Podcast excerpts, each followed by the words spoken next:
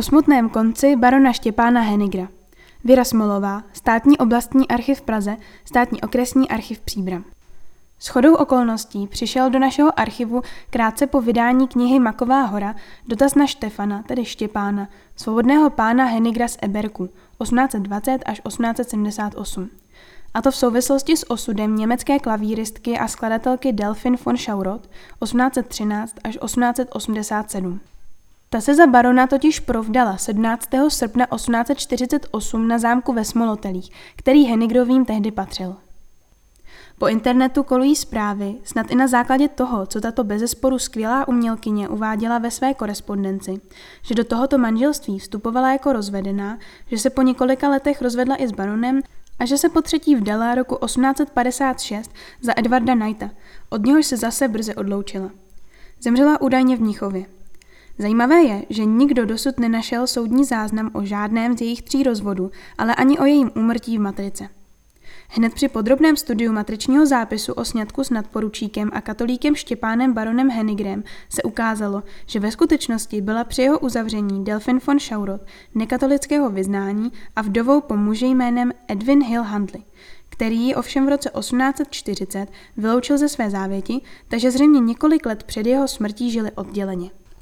Novomanželé Henigrovi po svatbě ze Smoltel odjeli a Delfen zřejmě nikdy veřejně nepřiznala, že se jí v bavorském Domlštatu již 18. února 1849 narodil syn Štefan baron Henigr z Eberku. Zda se narodil zdravý a kde a jak trávil své dětství zatím není známo. Od roku 1856 se jeho matka objevuje v novinových článcích jako Delphine Knight a v dopise z roku 1859 píše, že je nešťastně provdána za svého bratrance – Třetí manžel Edward Knight byl totiž bratrancem z matčiny strany. V současných odborných studiích se objevuje i názor, že své manžely potřebovala hlavně kvůli svému finančnímu zajištění, které jí umožňovalo vést svobodný život umělkyně. Její krásné skladby pro klavír si lze poslechnout na YouTube. Zatímco Delfin si jako protestantka s dalším manželstvím hlavu lámat nemusela, pro barona Štěpána, co by katolíka, znamenalo jeho rozloučení pouze odluku od stolu a lože, nikoliv možnost uzavřít nový sňatek. Kde se vrátil na Příbramsko není známo. Statky Smolotely, Rtišovice a Bohostice zdědil po svých rodičích Johanovi Nepomukovi Karlu baronovi Henigrovi z Eberku a jeho manželce Marii Ludovice, rozené Malovcové z Malovic a Kosoře, pochopitelně nejstarší syn Johan Nepomuk Michael Henigr, který přijal nový přídomek ze Zéberku Godard.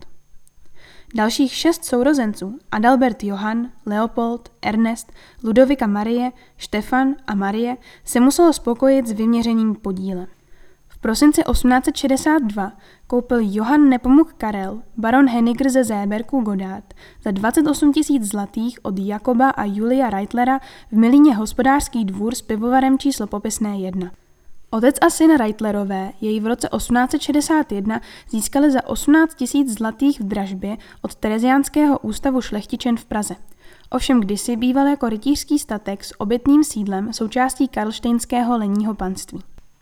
V listopadu 1863 prodal Johann Nepomuk Karel, baron Henigr, milínský dvůr s pivovarem za 20 tisíc zlatých, včetně 9 tisícového dluhu Reitlerovým, svému bratrovi Adalbertovi baronovi Henigrovi někdejšímu krajskému hejtmanovi v Litoměřicích, CK Komořímu a viceprezidentu CK místodržitelství v Čechách a čestnému měštěnu Litoměřic, který se po odchodu do výslužby v Milíně číslo popisné 1 usadil. Tato generace Henegrových byla nejen uznalými příznivci kostelíka na Makové, ale i přáteli Svaté hory. Za vpádu Prusů v roce 1866 odnesli redemptoristé svatohorskou sošku Pany Marie právě do úkrytu ve Smolotelském zámku. Po Johanově smrti přešel 1. března 1868 statek Smolotely na jeho nejstaršího syna Johana Nepomuka, který svůj zdejší majetek v březnu 1872 pro dluhy prodal a odstěhoval se. Jeho strýc Štěpán, baron Henigr, tu zůstal. Již v roce 1870 spravoval pivovar a zastupoval svého bratra Adalberta při jednáních. Pivovar chtěli zmodernizovat, ale museli si na rekonstrukci půjčit peníze, například u spořitelny v Prachaticích.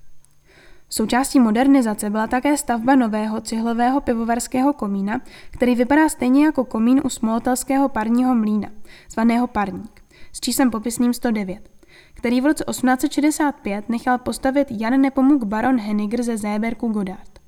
Tento parní umělecký mlín vyhořel 11. června 1867 k zarmoucení všech, protože vody byl nedostatek a obyčejné mlíny nestačily uspokojovat poptávku.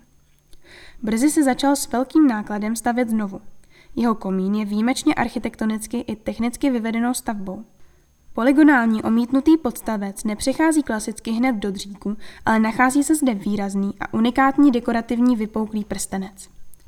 Adalbert baron Henniger začátkem října 1873 převedl vlastnictví milínského hospodářství a zřejmě zmodernizovaného pivovaru číslo popisné 1 na akciový pivovár a sladovnu v Milíně. Jehož zakládající výbor tvořili podle kupní smlouvy z července a srpna 1873 jeho bratr Štěpán a jeho společníci Jan Muzika, stavitel železnice Zdice Protivín, Rudolf Weichera, Friedrich Roth, Ignác Friedman a Maximilian Farka, kteří ho koupili za 200 tisíc zlatých.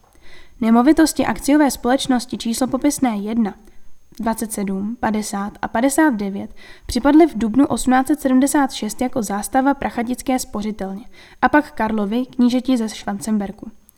Potom pohledávky váznoucí na pivovaru získala knížecí Lobkovická ústřední kancelář v Praze. Dne 13. dubna 1878 vyšel v příbramském týdeníku Horemír inzerát, že se milínský akciový pivovar zařízený na várku 44 hektolitrů od 1. června toho roku na 12 let pronajme. Měl prostorné kvasírny, sklepy pro skladování piva a uchovávání ledu a jeho výhodou bylo, že ležel u železniční stanice Milín. Lhuta pro podání nabídek byla do 1. května 1878. Těžko říct, jak zpráva pivovaru pod vedením barona Štěpána Henigra fungovala. Baron Henigr však své neúspěchy neunesl. Ve středu 17. dubna ve dvě hodiny odpoledne se zastřelil ranou do srdce ve svém bytě u pivovaru v Milíně číslo popisné 1. Bylo mu 58 let a v úmrtním zápisu je uvedeno, že byl ženatý. Dne 20. dubna 1878 byl pohřben do rodinné hrobky na hřbitově pod Makovou. Téhož dne uveřejnil stručnou zprávu o jeho skonu týdeník Horimír. Jeden z důvodů jeho smutného rozhodnutí potvrzuje také časopis Der Bierbrauer aus Böhmen, tedy Sládek z Čech, z 15. května 1878.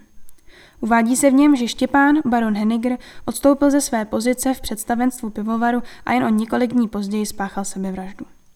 Neméně truchlivý je osud jeho jediného syna Štěpána. Byl zřejmě vážně nemocen a byl chovancem pražského chorobince na Karlově, kam byli umistěváni i lidé s duševními chorobami. Po otcově smrti neměl náklady na jeho pobyt kdo hradit. Jeho matka sice byla naživu, ale evidentně se o syna nezajímala. V roce 1897 se proto o jejich placení soudilo město Praha s Tišovicemi u Melína, kde mývali Henigrové statek se zámkem.